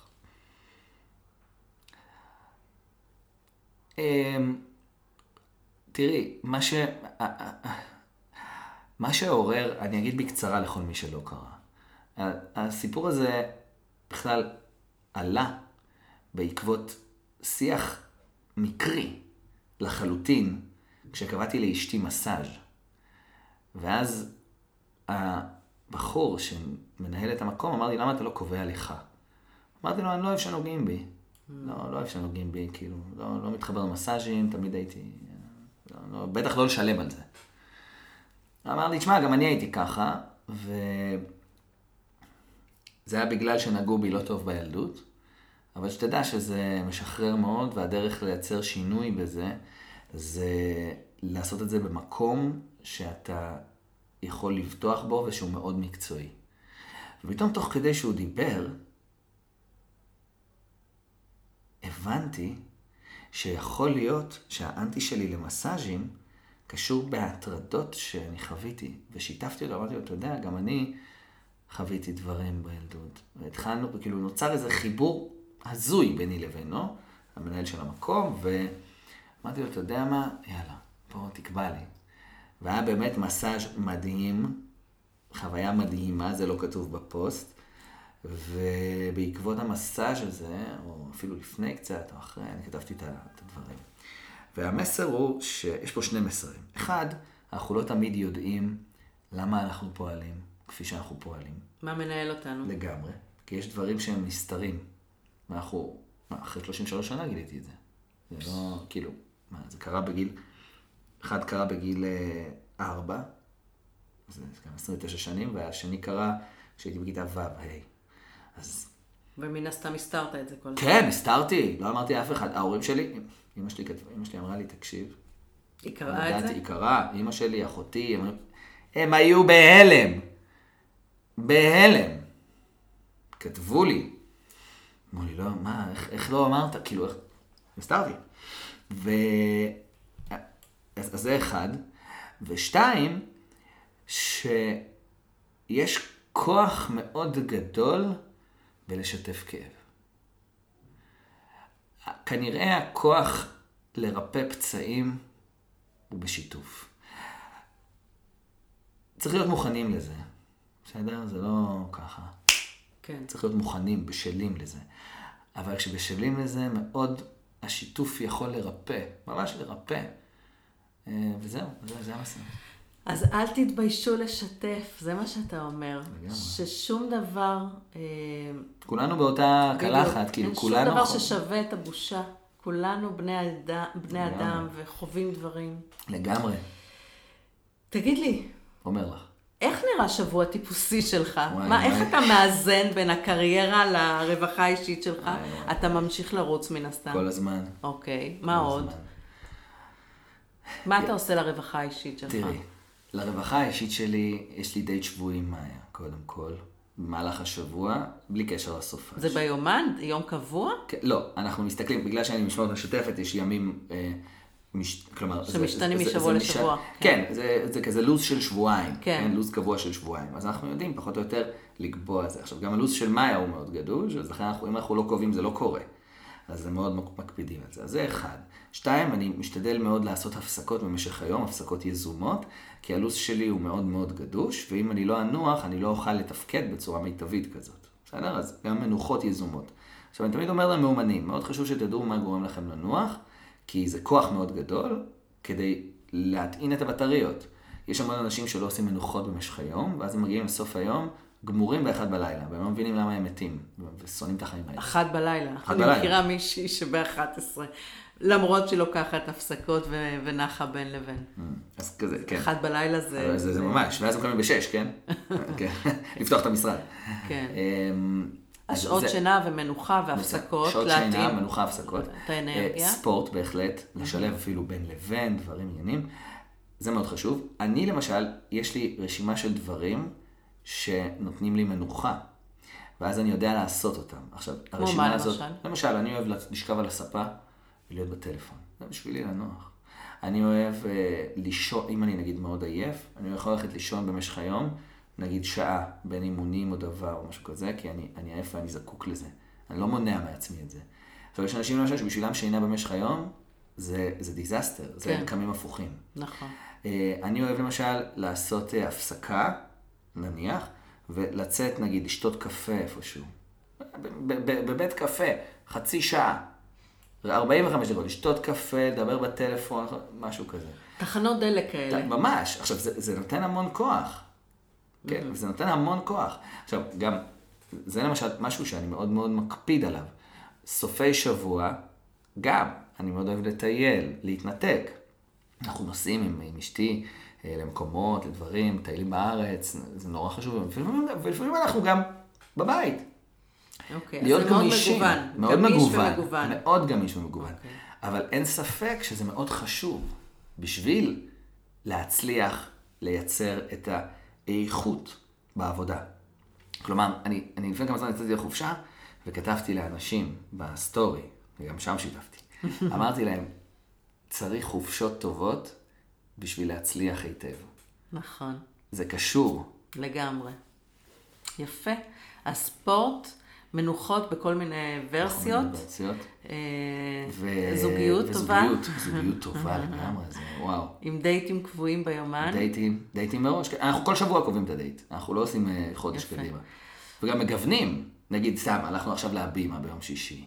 לפעמים אנחנו במסעדה, אנחנו רוצים ללכת עכשיו נגיד לקונצרט, כל, כל מיני דברים, כל מיני. אולי הופעה, זה, כל מה משהו אחר. יפה. כי מגיע לנו, לא בגלל שזה, כי מגיע לנו, כי חשוב שנעשה את זה, לא בגניבה, אלא, בגניבה עם עצמי הכוונה, ברור. כן? אלא ממקום של, כן, מגיע לי לנוח, אני עובד קשה. יפה. טוב, הגענו לשאלות המהירות בסוף. יאללה. עונים באינסטינקט, ב- ב- כן, מה שיוצא? כזה. אסוציאטיבי. מה הדבר הראשון שאתה עושה כשאתה מגלה שאתה ב down? מה- דבר ראשון שאני עושה, אה, שני דברים. אחד, אני חושב מה יכול להרים אותי, אוקיי. שתיים, לדבר עם מאיה. אה, נהדר. כן. תגיד לי, אם אני אבקש לבחור ממך הרגל אחד שיכול לעשות הבדל משמעותי בחיים שלי, מה הוא יהיה? אחד, מכל לבוש. ה-101... לבוש. לבוש. לבוש? לבוש ומראה. מה זאת אומרת? כן. לקום בבוקר, להתלבש, יפה, להתאפר. מעולה, ל- כזה. כן. אני למשל, אחד הדברים, ש... זה, זה עליי, כן? אני אחד הדברים שהכי משפיעים עליי, גם כשאני יום שלם בבית, וזה, אני תמיד, אפילו שאני בזום, כן? אני לא בתחתונים וחולצה מכופתרת, אלא אני מתלבש עם נעליים, מתגלח, שם ג'ל בשיער, אה, קרם בשיער, ג'ל זה כזה של כיתה ו', אה, קרם בשיער, זה ממש נראה טיפ-טופ. למה? כשאני טיפ-טופ אני גם מרגיש טיפ-טופ. נכון. זה הרגל, נכון. מנצח. בקורס מאמנים אמרו לנו, גם מי שהולך לעבוד מהבית, ואני עובדת מהבית, להיכנס למשרד מדוגמים. חד משמעית. כאילו זה. חד משמעית. אני מסכימה. גם. בושם. אפילו שאף אחד לא מריח בזום. בוא, אתה מריח. נכון. אתה יודע איך אתה נראה. מקסים. כן. לקחתי. מתנה שנתת לעצמך השנה? התחתנתי. המתנה הכי גדולה. אוי, איזה גבר אתה. אני באמת, אני התחתנתי, התחתנתי בשנית, ואני יודע מה זו חתונה, כן? אני יודע מה זה נישואים. וזו המתנה הכי גדולה שנתתי לעצמי, אה, אה, לבחור במאיה כבת זוגתי, כי אני מאחל באמת לכל, ה, לכל המאזינים שלנו, בת זוג אה, אה, קשובה, מעניקה, וככה אה, רגישה וטובת לב כמוה. וואי, איזה כיף לשמוע. כן. ממש. כן. מאחלת לכם הרבה שנים של אושר, תודה, אמן. ושתחזקו את הזוגיות הזאת. זה... צריך לה... לעבוד בזה. בהחלט, זו עבודה. לעבוד... אה, עבודה, טוב, עבודה, כן, עבודה כן. לכל דבר.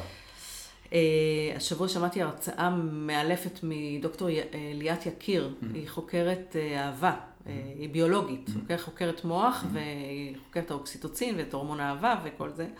אז לפי המחקר, אה, אנחנו, כמו רוב בעלי החיים בטבע, או רוב המוחץ של בעלי החיים בטבע, אה, לא מונוגמיים. זאת אומרת, הטבע שלנו הוא כזה שנמאס לנו אחרי אה, שנתיים, האוקסיטוצין אה, מופרש הרבה פחות. ובשביל לשמר אותו צריך לעשות באמת אה, פעולות. פעולות שידוע, הכי הכי אה, ביולוגי לגמרי, שמפרישות אוקסיטוצין, שזה הורמון האהבה, שעושה מדהים. את הדבר הזה. מדהים. כן, הרצאה מרתקת, ממליצה מאוד. אוקיי, תגיד לי, מה הדבר שגורם לך לאבד תחושה של זמן ומקום? כשאני מנגן בפסנתר, יא, אתה אחרי זה מנגן לנו משהו. בשמחה. כשאני מנגן בפסנתר, אני מאבד זמן ומקום. איזה כיף. זו אהבה גדולה מאוד, וממש אני, לא שם. עם תווים או בלי?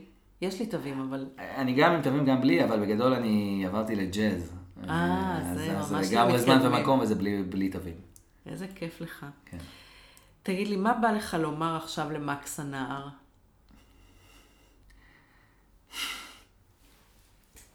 הצלחנו. וואו, הצלחנו. מרגש. הנה, עכשיו עלו כל הדמעות. מעולה. מעולה, זה מקסים שאתה אנושי. כן. מה החזון שלך? להגיע למיליוני אנשים ברחבי העולם ולתת להם תקווה לחיים יותר טובים על אף ולמרות כל מה שקרה להם. וואו. לשכפל את מקס, אה? אה, וואי, איזה כותרת יפה לסרט. לשכפל את מקס. מקס זה גם שם טוב לסרטים. זה נכון, שם, נכון. שם קליט. זה גם, את יודעת, פעם זה היה רק שם של כלב, אבל היום זה גם שם של אוי גיבורי. על ודמויות. לגמרי. היום אנחנו ברחוב, זה כזה, זה לא רק מקס, מקס, בוא, בוא. זה, זה גם אה, שם של גיבורי על, זה מקס, זה, זה, זה גם, אה, איך קוראים לו? כל הלאומי קארד, המקס, אה, וכל זה נהיה כזה שם, שם, שם שכיח. תראה, כל רדיופוני יש לך. אה, אני יכול גם יותר רדוף, אני ברוכים הבאים. גדול. ומה החלום הפרטי שלך? לעצמך. חלום פרטי?